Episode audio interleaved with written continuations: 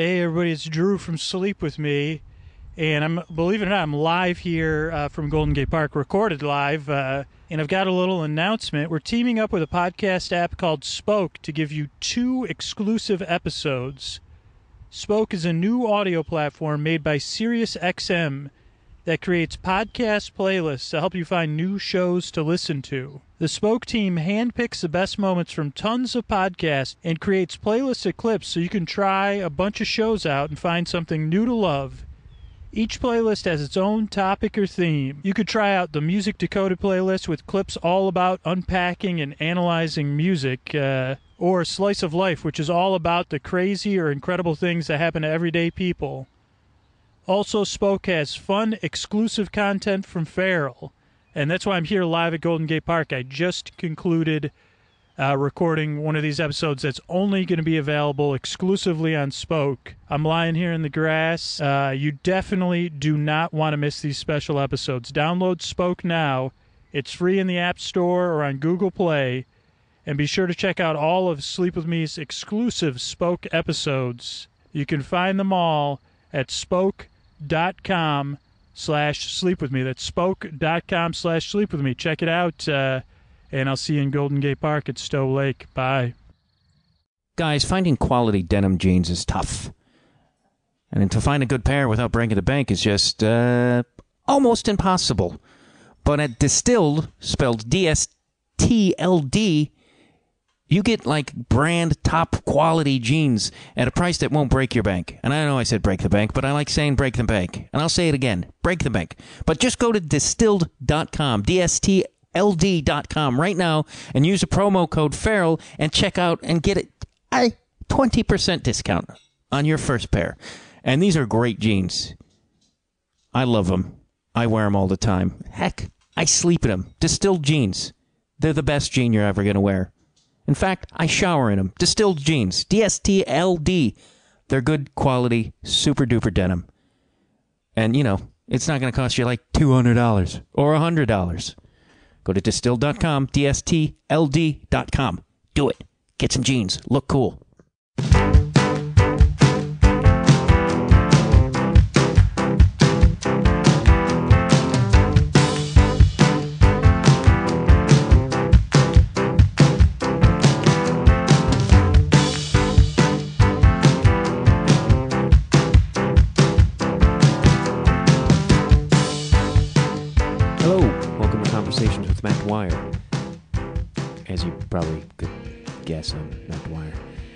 If you like my theme music, that's by a band called Les Blanks. Uh, go to lesblanks.com, check more of their stuff out.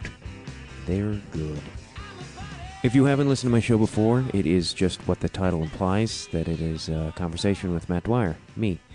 And it's just uh, just kind of a free formed, open conversation where we explore many ideas and uh, let it lead us to wherever it may.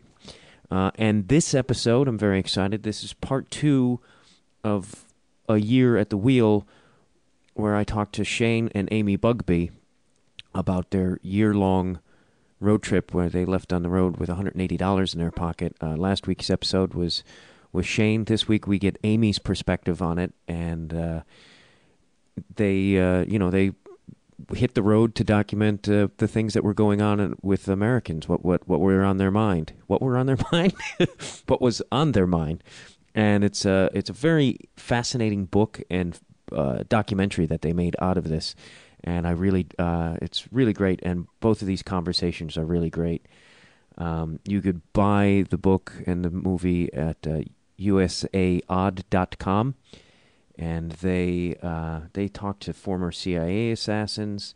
Uh, they worked odd jobs. Amy tells a great story about um, one of her odd job experiences, and uh, she also tells in some really cool stuff about uh, what she learned about our our great environment here in America.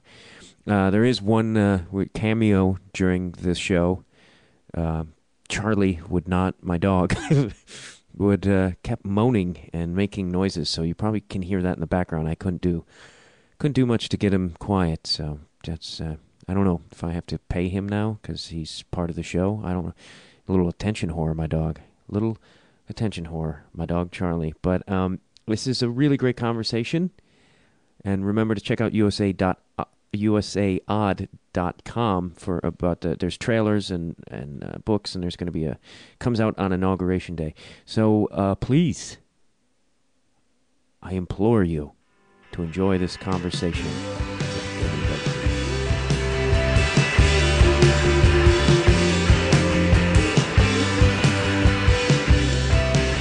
This sort of uh, didn't uh, this uh, sort of spurn out of a lot of uh, a lot of uh, you guys were in a lot of turmoil, right? There was a lot of upheaval in your lives.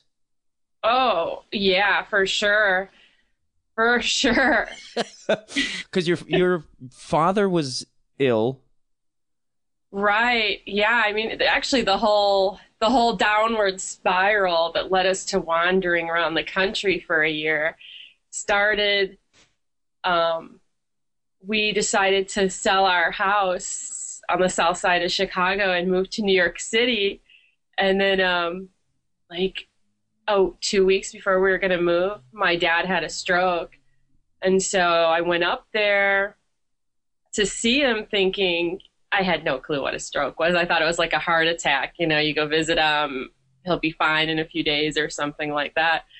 And uh, he was not fine at all. Like he was doing really bizarre things. He was like a like a child or something. He was walking around and everything like fine, but he was just really bizarre. And so everyone in the family was like, "Oh yeah, we're gonna go. We got to get back to work." And I'm like, "This guy can't be left alone." So thus began uh, this turmoil of moving to a very small town in Minnesota, which Shane was really opposed to because he felt like what we did for a living would uh would you know jeopardize our safety and well-being which it did and um That was And- is it Ellie or Eli?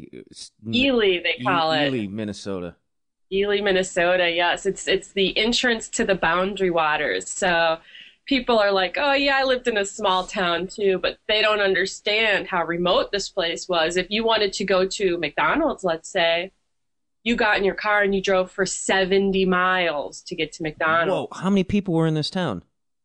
3,000, something like that, 3,500. I'm guessing it lot of- was all whitey. Yeah, yeah. In fact, the local community college had had brought in some uh, inner city Minneapolis kids to play football on their football team, and it was a big deal. Like you'd see them in the grocery stores, and being from Chicago, I'm like, "Hey, how you doing?" And but other people who were from Ely would be glaring them down, like they really couldn't leave the campus and stuff. I mean, it was a. I guess that should have been a hint. What, is it like? It's like probably people who were like in their fifties seeing black people for the first time. Oh yeah, yeah. Holy fuck! This a it's such a such a bizarre concept. Like for big city people, but it's like, how do you? How does someone live that way and be like, nah, I'm just good with white people in this dumb small town? You know, it was like the 1950s there. I mean, we thought we thought it was really um, charming at first because while we were unpacking, moving into this house we rented, the, the school marching band came down the street, and so we are like, "Oh, look how cute it is here!" But we didn't think about all the other things that came along with that kind of stuff. You know, it's funny; it's so remote up there. I thought a lot about like the kids who grew up there going off to college and a lot of them would go to Minneapolis or whatever to go to college. And I thought, my God, they're just going to get eaten alive. You know, Oh, they have no. Probably have a mental breakdown. Yeah, I mean, after living in such a remote place, because you're, it's the middle of the Superior National Forest. It's the entrance to the Boundary Waters, which I don't know if you know what that is. It's like a billion acres of wilderness, and like planes can't fly over it, and uh, there's no motors. You can only canoe up in the Boundary Waters, so you get all these back to nature people up there and stuff. People who want to camp or fish. Why can't you fly just because they want to keep it like serene, or is it? Yeah, yeah, it's a no-fly zone. No planes. Only Forest Service planes can fly up there. When stupid tourists go up there and like think that they can conquer the woods, and then they fall and break their leg, which happen quite often. Uh, yeah, I always like those people who are like, I'm gonna go out in the wilderness. Like you don't know fucking it. Like I can't. I get nervous in the park. it's like that's more more wilderness than I need. Oh yeah, these city people, they would come up there. Like Shane and I lived there for two years. We ventured into the boundary waters once or twice, like right at the edge, you know, just for like a walk with the dog. We weren't going to go in there and canoe and stuff. And you would get these people that would just get like they'd lose a couple people a year. They would just never be seen again. You know, maybe three, four people a summer would just up and disappear. I kind of wish more people would just disappear. I got a long list of of people that should disappear. yeah, right. And yeah. So and then things kind of uh as w- we know from the prior interview, things kind of took a took a big like they ran you out of town for some of your past activities. Oh boy, did they? Yeah, Was they it? sent out someone sent out an anonymous letter saying that because we had Shane had had the brilliant idea to start a soda pop company because up there they did a the big the big thing in town was this blueberry festival that happened every July. And like 50,000 people or whatever came. And so Shane thought if I can get a quarter off of 50,000 people we'll make it through the winter. So because you know my my dad didn't have any money to you know fund us moving up there to help him out. It was just kind of like a like this obligation i guess. And so like he said he would fund it but he had no capability to do that so shane started uh ely soda and um so we were, you know, we were like fitting in great. Like everybody loved the soda and all the stores and restaurants were carrying it. And we'd go into places and they'd be like, Hey, it's the soda people. And, and so we got, uh, fooled into believing we fit in somehow. And then somebody, what we found out later, who, um, somebody sent out an anonymous letter to all the businesses and churches in the town saying we were, devil worshippers, and we were funneling, as the letter said, we were funneling our soda profits into devil worship. And then it had a list of our websites, you know, because Shane had Radio Free Satan at the time. And um, I had a website called TV is God, which was like a sarcastic thing about television. And they were all listed there. So wow. the next thing we knew, our soda pop wasn't on any store shelves and um, like I'd go into the grocery store and the whole place would just go silent. And uh, I was in the grocery store one day and this lady came up who I was an acquaintance with and started praying for me in the produce department. I mean, it got really bad. Like, like the art, like it was, they were kind of trying to be an artist community, you know, as um, small towns in the middle of nowhere want to do. And um, like the artists turned on us. Like they wouldn't stand up for us because they were scared of what that meant for them you know? So it was like even people we were friends with turned on us. Oh boy. So and then uh, you went back to chicago and sort of planned the uh, that's where you started planning the road trip right well, no, we moved to Los Angeles because Shane got into directing a porno, and so we were gonna do porn. Oh, that's right. That was your fuck you to uh, that the, the town. yeah, so Shane left for six weeks in the winter and went and shot uh, Club Satan, and then um. That's and funny. I came... saw him when he was here, and he never he didn't say like, "Hey, I'm making a porn," because you know I'm a trained actor, and you know you think you'd want some real actors in there, but whatever. Oh yeah, I'm sure you would have loved that movie. Have you seen it? no, no. I've seen photos. Of... It was nominated for an AVN award for most outrageous sex scene. So what what inte- what goes on in that sex scene? Um, the devil and the I think it's five um, secret chiefs. They uh they have this ritual with this young girl who's coming over to the dark side and so she eats all of their asses. um, that's right there. That's why I don't want to get involved with Satan because uh, I, I don't think I could do that. yeah, it was pretty crazy, but it was award nominated. So. In Catholic Church, you just got to blow a couple priests. That's a lot easier than uh, that's a little. yeah, right. Yeah, so so Shane uh, Shane dedicated that movie at the end when the credits roll. It said to Ely with all of my love and all of my hate. It's too too bad. Did he send copies to people? um, I'm sure people saw it. I don't know if he sent copies. I don't know. yeah, I'm sure they kind of, out of their own weirdness, keep tabs on you now and again just to be like, what are those evil people doing? Oh, sure, sure. I have a few friends on Facebook that are people up there. Oh, you you don't you, you like you let them follow your bullshit? Not, I don't mean your bullshit, but I mean you know what I mean. Yeah, yeah. I don't really. You know, at at this point, I don't really care. My father passed away in 2010, and so it's not like I have to worry about anything. You know, if they want to be my friend, I guess that's that's their problem. You know. And what was because uh, you have you had the manifesto for your your travels. I I have it here. I don't know, but uh, what what was the what was the what made you guys come up with the theme or the the manifesto for this? Like, what inspired that aspect of your of your travels? There was one that really stuck out to me, and I can't now. I can't find the fucker. Uh oh. Um. Well, I think all those things were points that were just really bothering us. Like, um, uh, and some of them were just funny. I think, uh, what is it? There was a line from Taxi Driver try to be a person like other people. Uh, yeah, but and you said the you say the thing in there about uh, if the world is crumbling that you wanted to document, and I guess that was uh, you because that was right before Obama got into office, right? Things were pretty bad, and I think people were pretty terrified that if uh, McCain got in, we were going to be deeper fucked. Well, when we started our project, I mean, that wasn't even, it wasn't, it was going to be the start of an election year. It was 2007. So they, we didn't know who the candidates were going to be or anything. But when we were living in LA, because we lasted there like three or four months, we really, it, it just wasn't for us.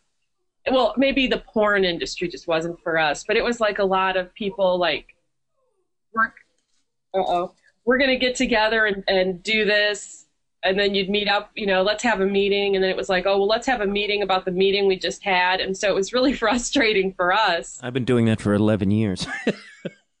I'm amazed I'm not gray and bald with this bullshit. I don't know how anything gets done in Los Angeles it, with it being like that. I am too. I mean, it's just, it's astounding. It was outrageous. So we were like, to hell with this. But we lived, um, we lived in like Laurel Canyon, and we would go up to the Studio City, what it was it, Safeway or something, to shop. And it was amazing to me how many people were living in their cars. Like you could tell people were living in their cars. And then we went to go look at the tar pits one day. We wanted to see the tar pits while we were there. And um, we took a wrong turn and we went down the street that was like a tent city. Like it was literally houses made out of tarps, four deep and like kids were playing in the street and stuff, you know, and it was obvious the kids in the street lived in these tower tents. I mean, it was like a third world country. We were just like, how can this be happening in Los Angeles? I mean, I don't know, it just didn't seem like I mean, there's homeless in Chicago and stuff, but not not like that. I guess maybe because it's cold there, they're not as visible. I don't know. It yeah, it's uh it's pretty I mean, I remember the first time I saw that down in downtown LA, and and then uh, even on Riverside Drive, it would just be like a, rows and rows of like shitty RVs that people were clearly living in. And it's, right, uh, it's just and it's you can't help but wonder of like how the why the fuck is this happening? Like in our supposedly great society yeah, it just didn't, it was so bizarre. And maybe it was from coming from this small town where we had gotten used to everyone, you know, smiling and, you know, things running in a certain manner. If someone had a problem, pe- you know, people were there to help, or I guess you went in the woods and died. But just going back into a city, it was so, so ugly. It was so incredibly ugly. And then I had read an article on the internet about this guy in Arizona or someplace who had all this land, and um, he was inviting homeless people to come live there and pitch tents and stuff. And so the city arrested him and put him in jail because they said he couldn't let people pitch tents, even though he had like 40 acres or something. And uh, I was telling someone about the article I read, and they were like, "Well, send me a link." Like they didn't believe me, and so I couldn't find the link. So I just did a quick Google search of homeless camps, com Arizona, something, and like hundreds of articles like that came up. Like I never found the original article I'd read. I mean, it was like it was shocking what was you know what was going on you know and i mean continues. It continues to get worse in america. Like now homelessness is just kind of an accepted thing you know? It's it's amazing that it's like here's a guy who wants like i don't even understand how that's illegal. Like why can't people it's his fucking property. It's so bizarre to me. Yeah, it was really bizarre. And then to see that there were hundreds of articles like this where people were opening up their property to homeless people. Because Shane and I had driven through Las Vegas on our way to Los Angeles from Minnesota. And we went to Old Vegas, and there was an empty field, and there were literally thousands of people sleeping in this field, camped out, just laying there on blankets or whatever. And so just seeing how bad things were, because this was before they were talking about the economy was bad. The news was still saying the housing market was booming, and we knew it wasn't, you know, because we had just sold our house and we sold it for way less than, than it, we were paying taxes on, you know, like, like we knew things were getting bad. I guess because being entrepreneurs, you're kind of the first ones to feel it, maybe, because we're such a small business, you know, and when you're selling like I've seen books and stuff like that, and people stop buying those items, you really notice. uh, so yeah, it's it's. I mean, it makes you. It makes me more suspicious of the media because it's like, why the fuck are you? And not, to be like Johnny Weirdo, but it's like, and our government because it's just like, why are you hassling people who are trying to help solve problems and and keep people from knowing about it? It's really infuriating. Yeah, I mean, in spring, in summer of 2007, they were still pushing the housing boom. They were still telling people, you know, oh, the American dream, own your own home, get these low interest loans, when people were already losing their homes left and right, and no one was reporting on that. And then and then the economy was going under and nobody was talking about that and so that's really how shane and i decided you know, if, if the news wasn't going to document it, then we would. And by the end of our trip, you know, the of course the economy had pretty much collapsed, and uh, and they had to admit that there was the whole housing bubble had burst. But it took them a good long time to admit that, you know. Yeah. Oh, so when you went out on the road too, I mean, it was it was interesting to me how many people, I mean, talked about the same things because the media doesn't kind of doesn't give you that point of view of how people are pissed off about the war. You never really hear much about that.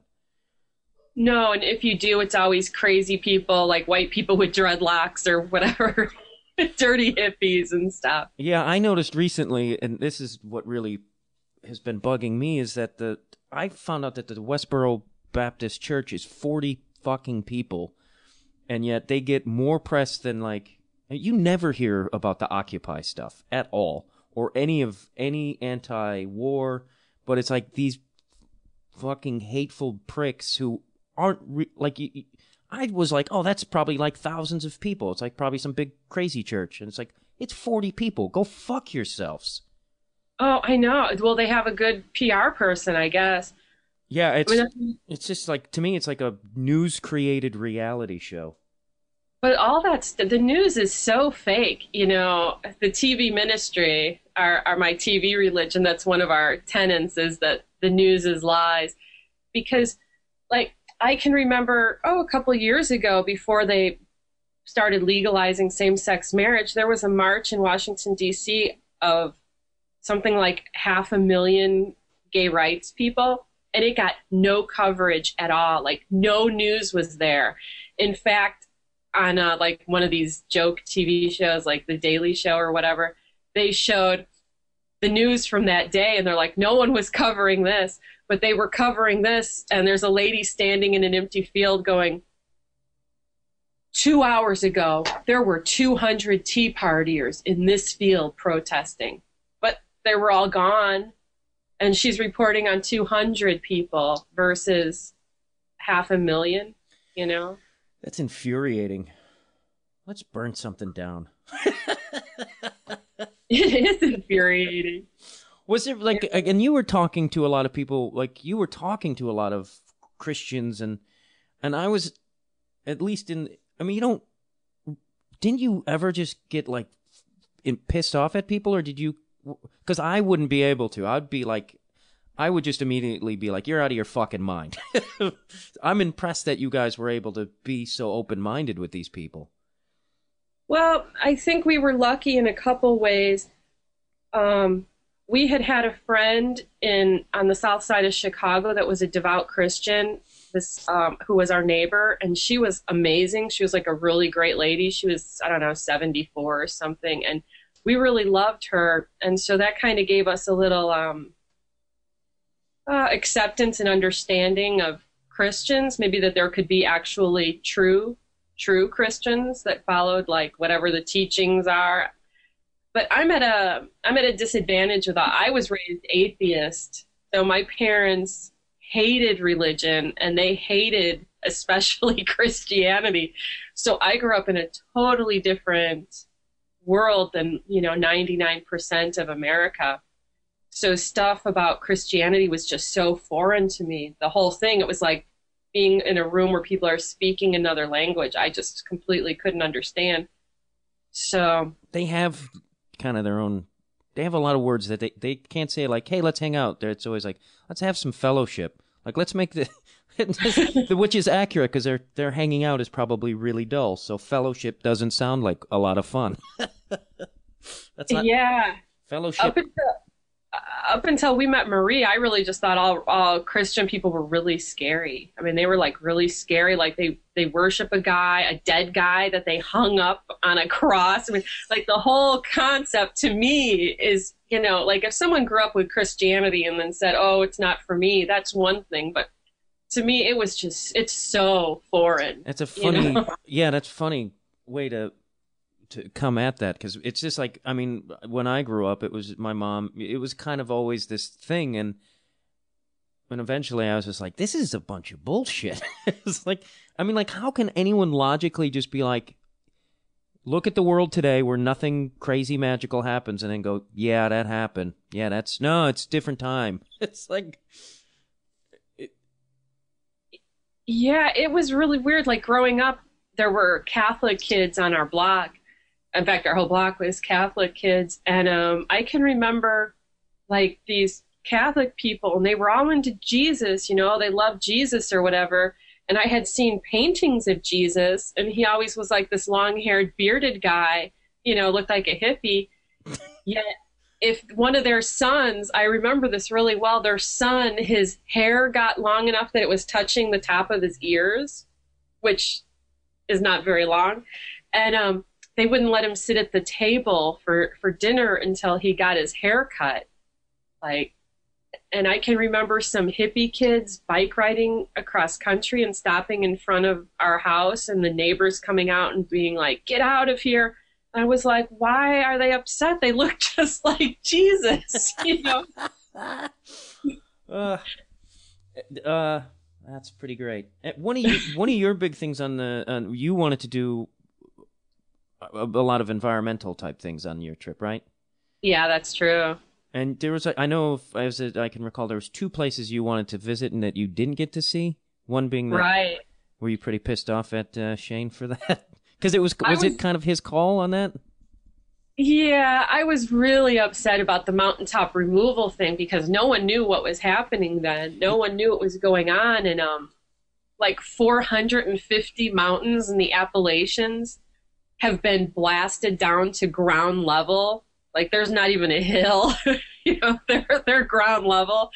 And people don't realize what's happening there because it's poor communities or whatever. You know, it's it's it is in their opinion. What are the, what's the slogan? They're taking the coal miner out of coal mining, and it's safer and better, and that's why it's clean coal because they don't have coal miners down in these holes.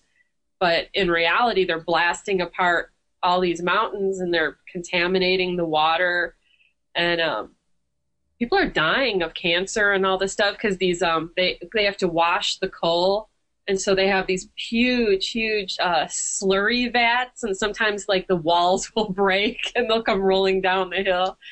So i mean it was really bad. And so i had contacted the people to go there and meet with them but at that time i think they they had a website but they weren't real organized and so i was getting a lot of different information from different people I was talking to. And I think Shane was worried that we would drive over the mountains because we had no money and that we would end up, you know, everyone that I was talking to, they weren't organized enough to pull it together and they weren't, you know, they were going to blow us off or whatever. And he, I think he was a little bit worried about the kind of communities we might be going into, like really poor, backwards mountain communities. And so he didn't want to do it if we didn't have the money like because we didn't i mean we didn't have gas money or anything. We were kind of dependent on you know uh, odd jobs and the kindness of strangers. So if there were no odd jobs in a mining town and there was no kindness of strangers because everyone else is like you know eating their dog or whatever you know it didn't bode well for us but i was really upset about it at the time i kind of would like to see that because it's like you don't get that picture of America. They don't. You don't really. I mean, it was both that and the the other thing that you didn't get to go to, the Toxic Lake. It's like I I kind of vaguely had heard about that, and then after I read it in the book, I what what is that lake called? Uh, I can't remember the name of the lake, but we saw it when we were after my father passed away. We were in Minnesota. We had to go back to Minnesota and you know empty his house and all of that stuff, and um, we drove Highway 2 through Montana on the way back out here because we're on the Oregon coast now. And um, I was like, oh, we're going to go by that toxic lake. Maybe this was, you know, two years after the trip. I'm like, maybe we'll have time to pull off and see it when we go through Butte, Montana. And no sooner do I say that, that we come down this mountain pass and there's the skyline of Butte, Montana. And the the skyline of the city is completely dwarfed by this giant lake of toxic water because it was a it was a copper pit mine, and I guess um, it sprung some kind of underground lake or something, and so it filled up, and the um, whatever's left from copper mines is really toxic, and then it mixed with the water. So they actually pay a guy to stand out there and shoot blanks if ducks try to land on this lake because they'll die in like 20 seconds or something. Whoa. And so so I'm thinking, oh, we might see this lake that's tucked away somewhere off the beaten path, but no, it was as big. It was four times as big as the city of Butte, Montana. And they said it's still rising. So eventually the city of Butte will have to be evacuated and it will be underwater too. And here's all this perfectly good, whatever, spring water, whatever, coming up, becoming toxic, you know, as soon as it hits, hits whatever, I don't know, the chemical makeup of it or how it all works exactly. But how far is it away from like civilized are people like living down the street from it? Oh yeah, I mean it's like it's right there. Like the shore of that lake is right there at the edge of Butte, and Butte is a I it's not a huge city, but it had some tall buildings. I mean, it had, you know, a commerce, a downtown and stuff. It was, you know, 10, 12 story buildings and stuff. Did it have could you smell that lake? I mean, I, I can't imagine it's no, we couldn't smell anything, which is probably why, you know, ducks and stuff will try to land on it. You know, they'll be flying over and, oh, hey, there's some water. And then they land on it. And it's basically like an acid. So it just eats them alive, I guess. It's amazing how much destruction are is allowed for corporate profit. It's like, I mean, it's like oh. they like blowing up the the mountains and and it's like, and yet though, and yet they label environmental activists as terrorists, and it's just like they're not giving thousands of people cancer. So it's like your perspective on who is committing the crimes is very, is very off. Yeah, well, I grew up on the south side of Chicago, and I know you're from Chicago, so maybe you know something about that area. But that's like a toxic wasteland.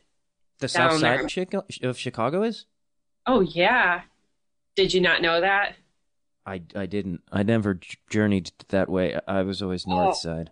Yeah, if, around the lake, around the bottom part of the lake where Indiana and Illinois meet, it's uh, part of the Rust Belt, and I mean it's horrible. There were when I grew up, it was all steel mills, and the steel mills are so huge. They're like one steel mill's the size of the whole town I live in now. You know, I mean it's they're huge. You know, you can't even fathom how big these things are, and um, they totally pollute the ground. And I remember in the 70s, a bunch of them closed because um, whatever the union workers went on strike. And um, to this day, they're still Superfund sites. They're still sitting there. Nothing, nothing will grow, and all these huge landmasses. It looks like uh, like just desert wasteland. I mean, the south side is unbelievable. It's where all the industry is. I can remember going to the beach as a kid, and there'd be a huge Edison plant on the water on one side of us, and then a whole a big factory on the other side. And the sky would be red at night, at like midnight. The sky would be red, and I remember asking my dad, "Is that because it's summer and the sun's staying up later?" He's like, "No, that's pollution." That's yeah, it's a, it's it's baffling. I just I remember driving into Indiana, like out g- crossing into that area, and I remember it having a real like just smelled like rotting eggs. It was just a, like you could smell it from miles. Oh yeah, yeah. That's like the chemical companies.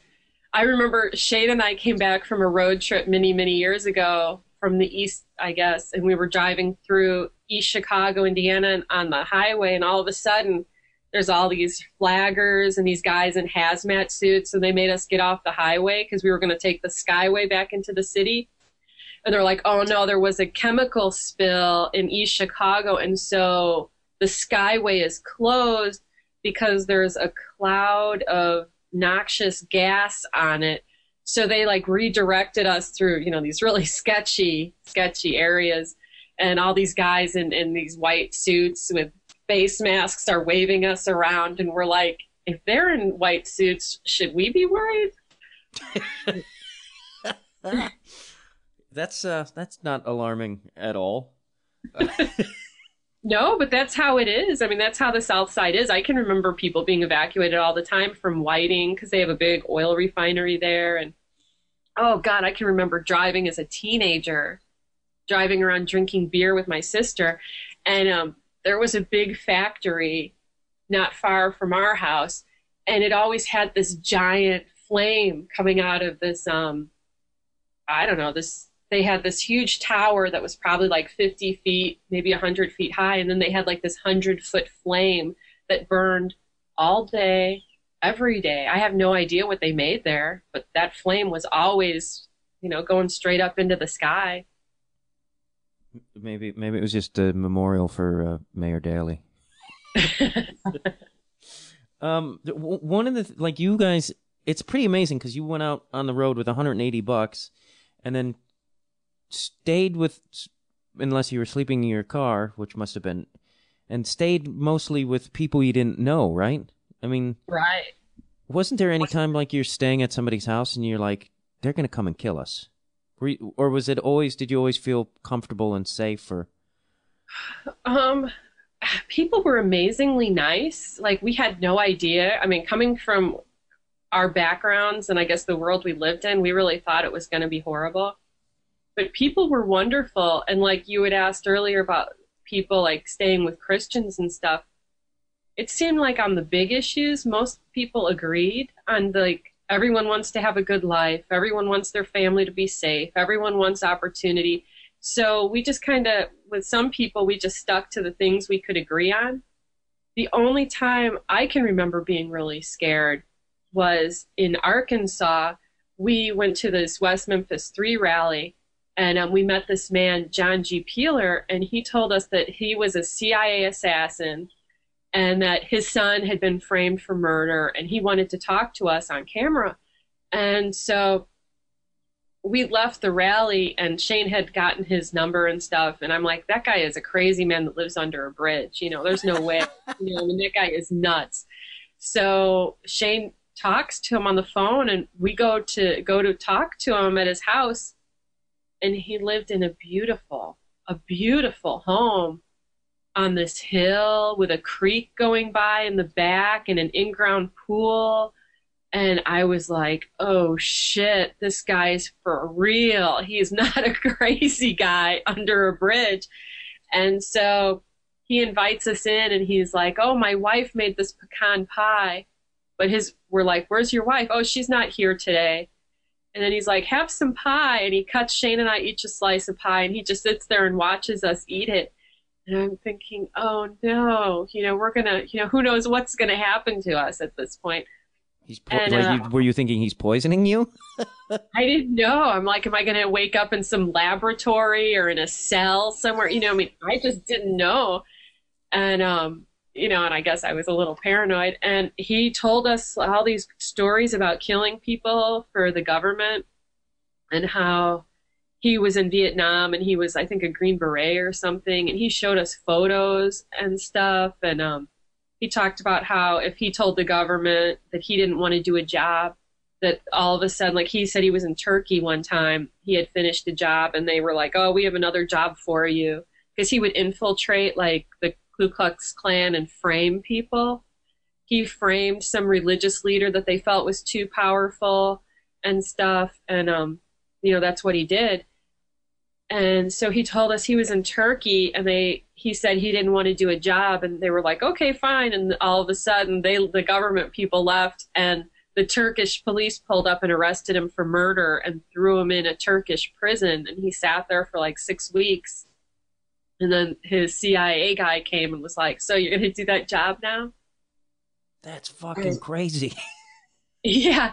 So I was terrified. And uh, I can remember, like, he invited us to stay over. And I mean, his house was beautiful. You know, like, he had this beautiful guest room and stuff. And I can just remember laying in bed thinking, don't fall asleep. Don't fall asleep.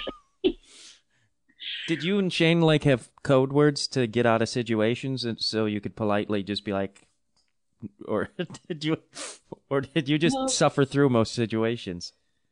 We j- typically suffered through.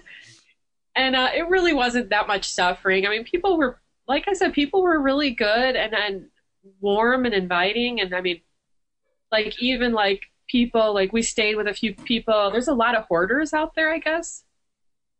Do you know this? There's a lot of hoarders. People hoard, I guess. There's I know, I know there's a TV show based on it, but I didn't, like, you never know what yeah, I had no idea. And so we stayed with a couple people who I would say were hoarders.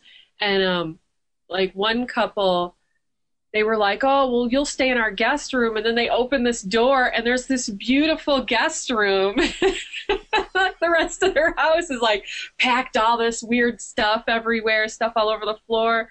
So we were like, "Oh, okay, you know, sure, we'll stay in the guest room." I wonder if that just eats at them that they're like, "Oh, why do we have to have a get we could fill that with shit." Yeah. but your stupid mom has to come visit. I mean, it was full of stuff, but I guess it was like you know the good stuff or something, you know. But but it was bizarre. The only place there was one place where we were like, you know, giving each other the look like we got to get out of here, and that was in Fresno, California. And we went to stay with this girl who was like, um, she was a fan of Shane's, you know, of like, you know, his publishing work and stuff, you know, the stuff he published. And um, so those people are usually a little different, you know. you know, it's like like fans of like GG Allin or fans of the mentors or whatever. When you get into something so subculture and those you meet your fans, they're typically pretty bizarre, you know. And um but she was a really nice girl. I mean, she was super sweet. I liked her but she was a really really bad hoarder. And like we go into her apartment and there's it was knee deep in stuff. And so we wade through all this stuff and um I sit down on her sofa and I look down and it's like all brand new stuff. Like all this stuff still had, like it was like beautiful lingerie and high heel shoes and all this stuff that still had tags on it. Like it it was brand new. She hadn't worn it, but it was just all piled up, and she was like um, like a sex worker or something, and uh, that was really bizarre. And so we were like, we can't just too many things really freaked us out, and we were like, let's get out of here. So so we were we went to a Motel Six. it, it's weird. Uh, I mean, I wonder if like hoarding is just solely um, an American phenomenon because it's like I'm pretty sure they're not hoarding in India. yeah, right. I think it's a Western thing because it's we are we are sort of brainwashed to consume. Yeah, you know, I saw this television show one time from Britain and uh, they were helping this guy get rid. He had all these collections of stuff. Like he collected, I don't know, he had like five different collections of stuff. And the lady was like, "Do you know collecting is a mental illness? It's you you collect because you're you're not doing something else you want to be doing." She's like, "What do you really want to be doing?" He's like, "Well, I I can't remember. I used to play guitar." And so she got rid of all his collections and got him like a couple guitars or something and so I think maybe it's partially that. And I think maybe it's just we're such a consumer culture. You know, we've become such a consumer culture. I mean, consuming is is what is culturally relevant to us. If you think about it, there's no art movements happening, you know, like major ones. There's no there's just so much stuff that in history would have been happening, but people just go to the shopping mall now. They just consume yeah, it's it's it's it's so weird that people just equate that with uh, happiness. it's like, yeah. I mean, it's like I mean, even in our even in our music, it's uh, buy this, buy that, tap a lot of asses. it's like it's like that's not gonna bring you happiness, motherfuckers. But yeah, it's, so weird. It's like I don't know, like I guess because Shane and I lost everything. We've we've been uh gathering a lot of stuff, but I mean, we're not really paying anything. Like, you know, we'll go to garage sales or we'll get stuff for free. We're like, are we becoming hoarders? We're always worried because of our experience on the road, I guess. But it seems like I can remember being a uh, like a preteen, and what did you do for fun? You went to the mall. We all went to the mall. We didn't have any money, but we still went to the mall and looked at the stuff we couldn't buy. That, yeah, that's so I, that's I never, I never got into the mall thing. I was always like, I was always like, why are we like hanging out here? This is weird. I have no money. it's weird, you know. And I think about like people who lived in communities where maybe they did have the money to shop, you know, which of course I didn't. But um, I guess that's where hoarding comes from. Just, I don't know. It's such a weird phenomenon. It's like Shane and I were talking about it. Maybe it's something to do with um, like people being afraid of the end of the world or something. They want to make sure they have enough stuff on hand. I don't know. Oh, like it's, it's a, a, weird sort of the survival mechanism got subverted.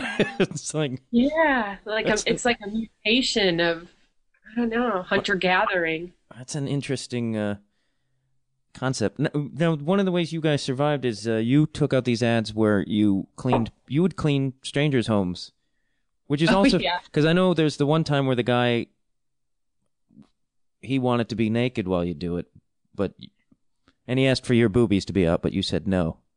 Right, right, yeah, that was quite an experience. I know that's a very brave thing because I would be like, uh, I think I'm going to pass on this one. Or was it like you guys had so little money that you're like, I have to clean this guy's house with his dick out? Oh yeah, we we were flat broke, and um, it's weird, you know. In Louisville, Kentucky, they say keep Louisville weird, and they really mean it because we would put these ads up: trade wife, will trade husband, you know, and you have to put on Craigslist. It's a non-sexual ad, you know and so I would put like all the things that Shane does.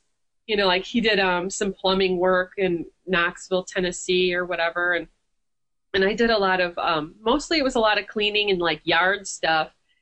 And I the other choices I had at that time, there was a trucker who wanted to wear pantyhose and have me put makeup on him, and then we would wrestle. And I was like, yeah, that's not going to happen. And then there were some others that were even more bizarre than that, you know, that I've conveniently blocked out.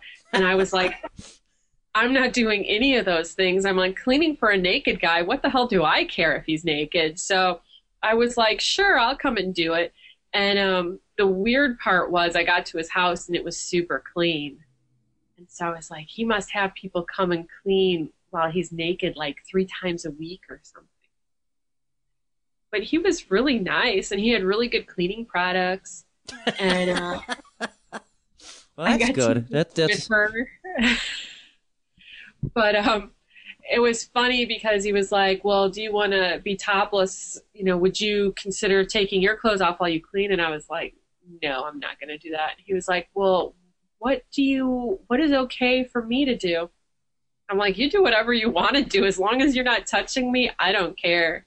And he's like, "Okay, so you don't mind if I pleasure myself or whatever?" I'm like, "I don't care." So he jerked off a couple times while he watched the Dukes of Hazzard movie. and, I cleaned and so and Shane was out in the car the whole time, like, you know, whatever in the parking lot. But it was bizarre. I mean I was a little bit like when his house was real clean and when I got there I was a little bit nervous. But um I think that was like the weirdest job. Like two days later, I worked at a gun show in Kentucky. I demonstrated this thing, the fast holster it's like this um, magnetic strip and you can mount it like behind your headboard or under a table and your gun will just hang from it because it's the super powerful magnet and so like someone breaks in you just reach behind your headboard and you're armed you know and um the two guys that ran the company were really nice and and you know they were like you guys need a gun we're going to give you a gun and i'm like i don't want a gun and shane said i don't want a gun and so then i throughout the day, you know, we're like trading stories or whatever. And I told them that I had cleaned for a naked guy two days before. And like their whole personality changed. Like in their eyes, I was a prostitute at that point. And I was like, oh God, I really said the wrong thing. well, that's good. They want to give guns and they, they're the ones. That's, that's what the amazing thing is, is that, uh, you know, with all the gun trouble in this country, that they could just give guns away is a little uh, disconcerting well, they were just so worried about us. They felt like we were going to get killed traveling. And uh, Shane told them that if he had a gun, he might not listen to uh, his conscience or his intuition. You know, he might, st- if we got into a bad situation, we might stay a few minutes longer than we should because we we get overconfident because we had a gun. And so we didn't want a gun because of that, because we just wanted to stick with our instincts. And if things felt creepy, get the hell out, you know? That's a very insightful point uh, Shane made there. yeah. You married a smart yeah. fella. Uh, yeah, yeah, he was pretty good about that. Yeah, there, there was the one interesting thing uh, about the book is how uh, Shane said that it he felt ashamed that it took him 13 years to realize about the like all the love that he wanted to give and get that you two could have between you two that, that sort of that and I which my point was like it, most people don't ever realize that like how fortunate you are to have discovered that. And was that sort of was that the same discovery for you as well or were you ahead of him on that one? Because women tend to be a little bit more uh, in tune with that sort of thing. Um i think you know I think all all uh, problems aside, you know, that I had growing up, I knew that my parents loved me or whatever, and I don't think Shane had that same feeling from his parents. So we got along great, and then we got married, and marriage really changes how people are with each other. It's really weird. Like no matter how smart and forward thinking you are, you think, "Oh, I'm not going to fall into this." But you do. All of a sudden, there's all this like societal pressure put on you.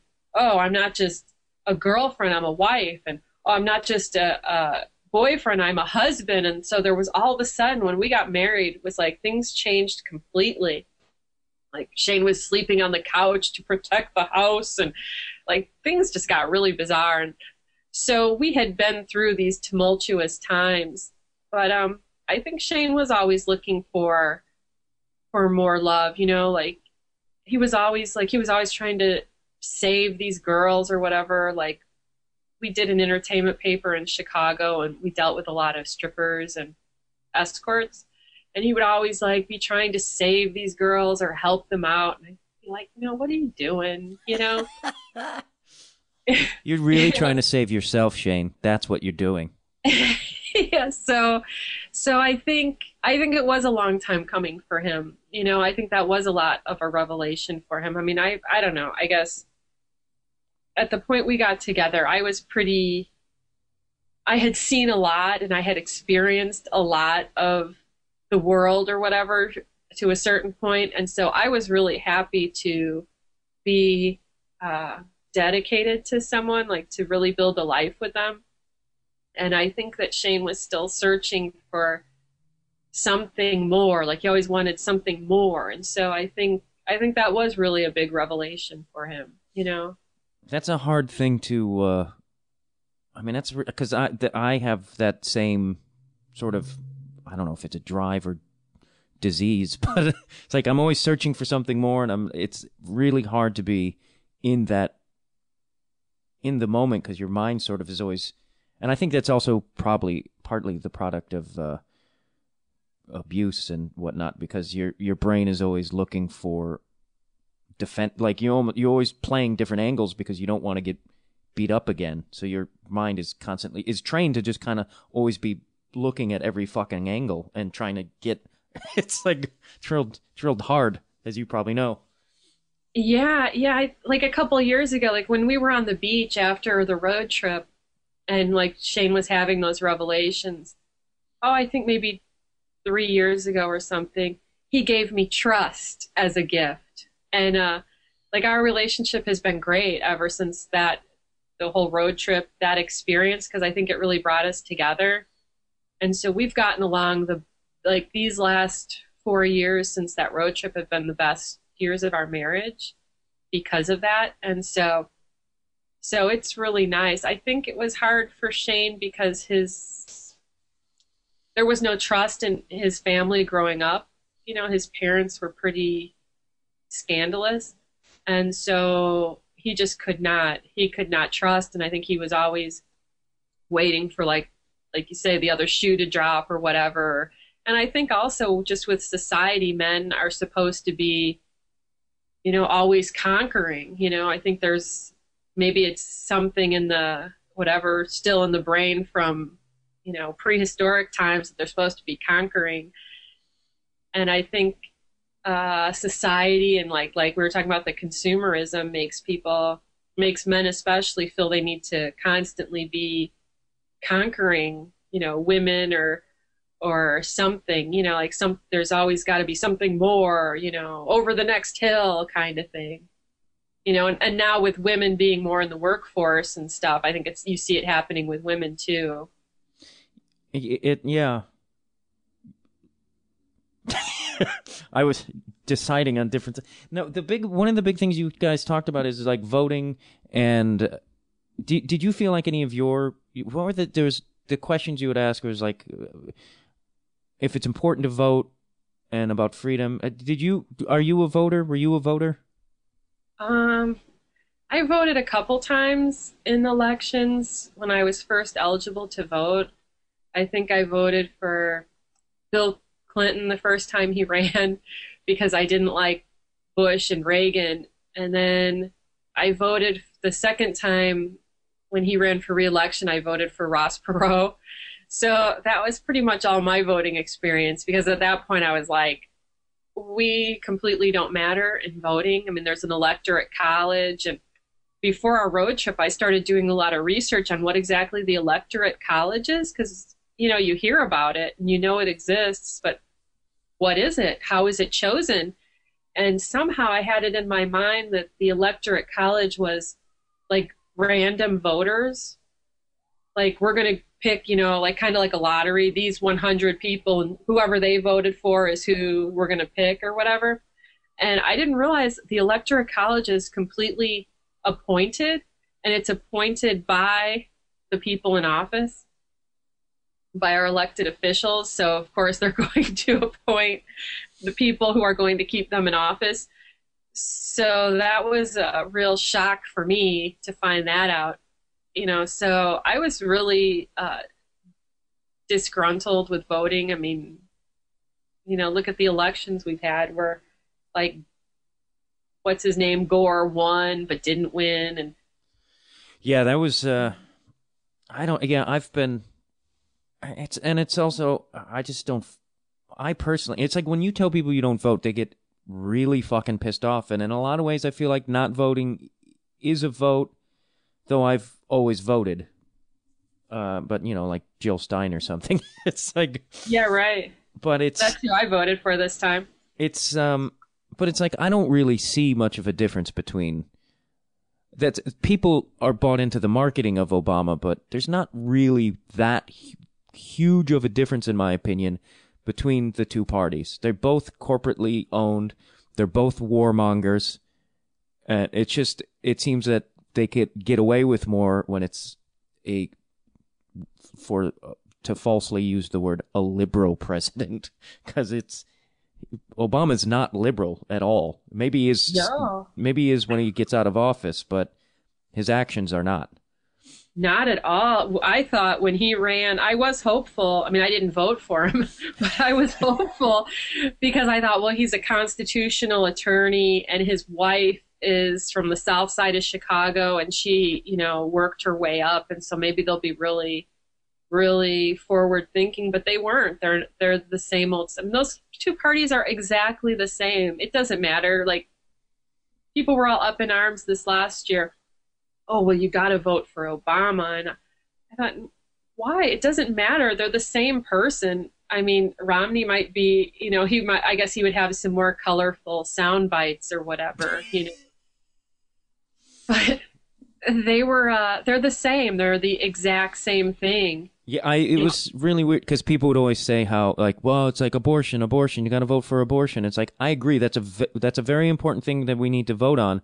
But it's like there's other civil liberties that are being lost under these guys uh, under Obama, and I don't think people realize that. And I can't help but think that they just that whole the abortion is one of those topics that just could, you know, it's it's like Chick Fil A. It's like look over here, look over here, while and then they run around and do all kinds of awful. It's smoke screening. Oh right right like shane was saying well your vagina's protected but the rest of you is going to be indefinitely detained you know?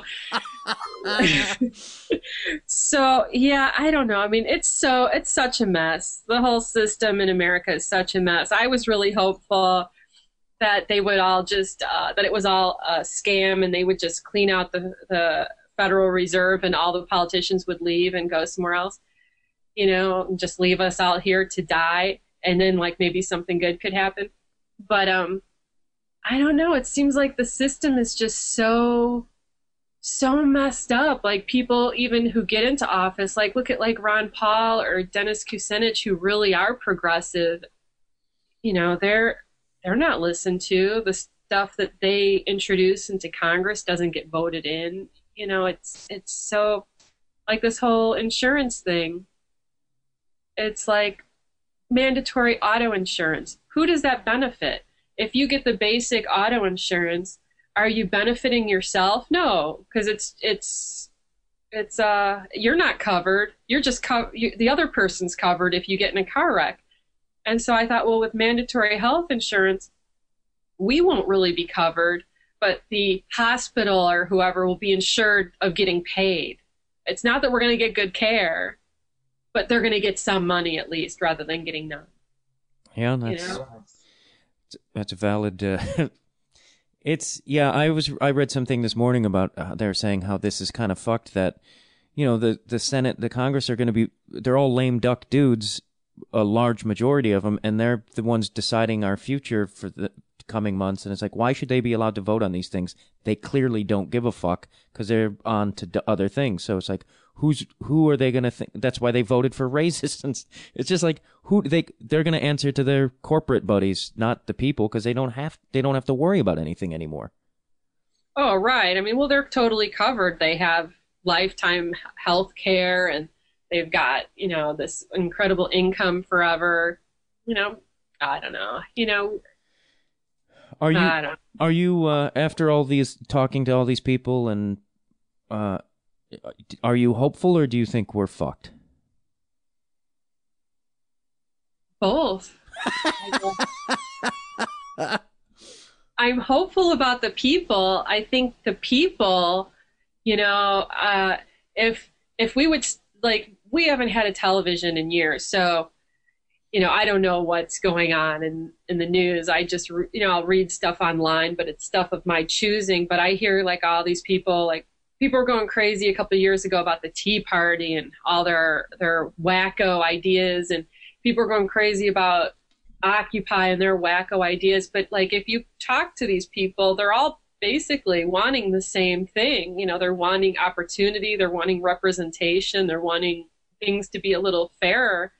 And um, like every every kind of movement like that's going to have wackos. It just seems like that's who the news media seeks out to talk to. So I think if it came down to the people, people are, are essentially good and people want the same things, whether they're Christian or, or atheist or, you know, liberal or conservative. We just want security and opportunity and things like that. Um, as far as the government, it's hopeless. I mean, there's so, you know, I mean, I think I think all this the fiscal cliff that's just like a fear fear word to scare people. I think all these things, all the all this um, fighting between the two parties is all fake just to keep things from moving forward. You know, I don't believe any of that stuff. I agree. That I interviewed a guy recently, well, or actually con- had a conversation with a guy who produ- produced a this documentary, and he said he spent time in D.C. and he said the most shocking thing that he discovered is that the Democrats and Republicans, like publicly, they talk about the how they infight and the difference. It's like behind the scenes, it's all who has the money, who doesn't. He's like, that's all there is. Who has power, who has money. Nothing else matters. Exactly. Yeah, I mean if you look at, you know, who's funding their campaigns, I mean it's it's it's the corporate the corporate country. One of the people we interviewed, Dave Archer, he said how how Mussolini invented the term fascism and he defined it as corporatism, as government and corporations and collusion. And that's really where we are now. I mean, maybe we don't have stormtroopers on the street yet, but uh, you know, that's really the the corporations are running everything. You know, they're the ones mowing down the rainforest or whatever. You know, blasting mountains apart. They're the ones doing all this stuff. You know, we're going to have um, austerity and they're going to cut people off of unemployment, you know, in like next week or whatever. But the corporations are still getting tons and tons of money. I mean, where we live here, they're testing drones. We live by a military base. Wow. And uh, a couple times, Shane and I have heard stuff. We're like, was that a drone? You know, like they were blasting something last week. I mean, you know, that's that would that's disturbing. Can you get like pellet guns and shoot at the drones? yeah, a lot of good that would do. you know, but I mean, who's who's building the drones? It's not the government; it's private corporations. You know, that's why we keep these wars perpetuated to keep people producing, you know, warheads and. We've been in a money. state of some kind of war for over a hundred years, be it cold or drug or now terror, and it's just like it's a load of shit. Exactly. That was something I would ask people on our road trip if someone was talking about, you know, peace and getting out of the war. I'm like, well, have we ever, has there ever been a time where there has been peace in the world? World does world peace ever exist? And um, one guy we talked to is like a libertarian. He said that uh, that he had read somewhere that there was like a hundred years of peace in the last like 5,000 years, but none of the none of the years were um, connected. You know, they they were all like apart or just periods of time, maybe that added up to that amount of time. Like a day here and a day there. There's never even a consistent whole year, which would even make more sense actually. exactly. So I don't know. It just seems like one of those things that's going to happen. You know. I could go crazy talking about that stuff. You know, I try to, I don't know, I try to avoid politics and, you know, I guess that's crazy to say with the book and everything. But I was gonna say, a good thing you avoided politics for a year of your life in a car. But we, but we really did. we didn't we never talked about the candidates. You know, when we talked to people, we never talked about you know who or was running or the parties or anything. We talked to people about I think what was what was like the root of the issues. We would ask, you know, do you vote? Why or why not? Um, is there such thing as free speech? You know, is is revolution possible? We have a list of like five really simple questions, best and worst thing about America, and um, people. Some people would scoff at those questions as being simplistic, but then some people really, I think, understood, and you know, like they were like, "Wow, that's." One lady told me that's a loaded question when I asked her best and worst thing about America you know it is if you think about it you that's know? interesting because when I, because it is simple but i think that's what is brilliant about those questions is because the first time i saw it in the book i was like yeah what, like it made me i was like what is if how would i answer this? And the entire time i'm reading the book i kept an, like thinking like is that your answer? Are you going to change your like it was it, the the book really definitely and the documentary they both provoke a lot of thought and i Shane asked me at the end of the, inter- the his interview there he was like, "Did you really like it, or is that your LA bullshit saying you liked it?" Which, by the way, I'm really not involved in LA, so, but uh, uh, uh, and I wish to be less and less so as my life continues. But, and I did. I, I felt like it was a very important and timely uh book, and it's like very. It really made me think and question a lot of the preconceived notions I have of things. I think that's, I mean, that's quite the achievement you, I think you, you two did. Wow. Well, thank you. Hey, you're welcome. yeah, it was, it was a really interesting experience to realize, you know, like, like listening to people answer those questions really changed my perspective on a lot of things. Cause I guess what I went into the trip thinking maybe was the best and worst thing about America. I didn't come out of the trip thinking, you know. It's a pretty remarkable. Is there anything? Because we'll probably be wrapping up here. Is there anything that you wanted to address about the the the, the experience, or if anything you felt? Uh, did we miss anything? Um. Sleeping in a car with Shane. I hear he's very gassy. That's true. That's true. that was, you know, those were probably the worst parts. Is like uh, we would be stuck. We would be in between staying with people sometimes, and so we would be we would do all night at Kinkos, and we would take turns napping in the car, and one of us would be in Kinkos working, you know, either editing video or writing or contacting people in the next town. And then um, there were times we'd sleep in um, the uh, like rest stops and stuff. And those those were like the worst times. Like those those were the times where you look back at the dog and she's like, "Are we really doing this?" You know, giving us the skeptical look. Because you know we had our dog and our turtle. And a turtle. Us. How does one t- travel with a turtle? That's what I wanted to ask earlier and forgot to. Um, we had the mobile Myrtle unit, which was a five gallon pickle bucket, and uh, that Shane got for free from Burger King. He like called up a Burger King, was like, "Hey, you got any five gallon buckets around?" And they're like, "Yeah, sure." So Myrtle traveled in that, and then when we would stay with people, she would go like in their bathtub or their sink or something or whatever, you know. So, and if we were in a motel, she could walk around the motel and stuff. That's really, but, um, oh, it's it's it's great that you go on a road trip with a dog and a turtle. I know people I guess Myrtle was looking pretty bad by the end. You know, she wasn't getting enough light and uh, probably not eating enough. So, but uh, she's just, you know she's still with us. So, so that's, that's, good.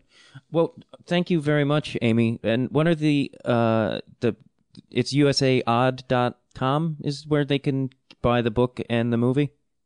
Yeah, usaodd.com and then um, the official release is Inauguration Day, January 21st. So then the regular edition will be available. Right now it's a um, collector's edition, Ooh. two collector's editions. Shane didn't say that. Bad, bad. Oh yeah, yeah. There's a one has a hand drawn book plate in it with a dog and a turtle print on it and stuff, and that's the soft cover. And then the other one is a hard cover. And Shane's Shane's doing 23 of those, and it has like um, clay work on the cover. They're beautiful.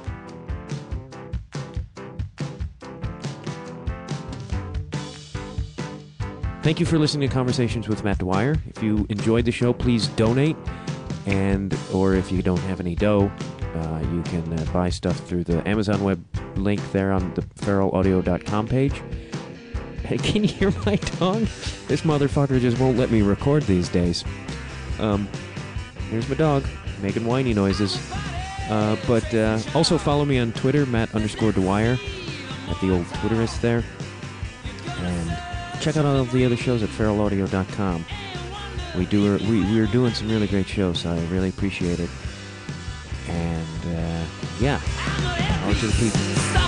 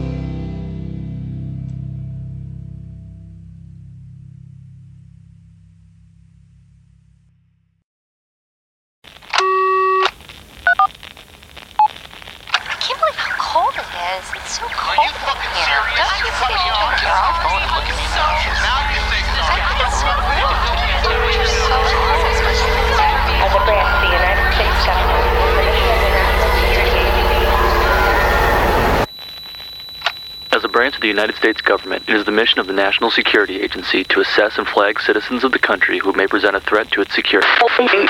The NSA has clearance to wiretap by any means necessary. Tapped. Incidental recordings of private conversations from the files of the NSA. now on feralaudio.com.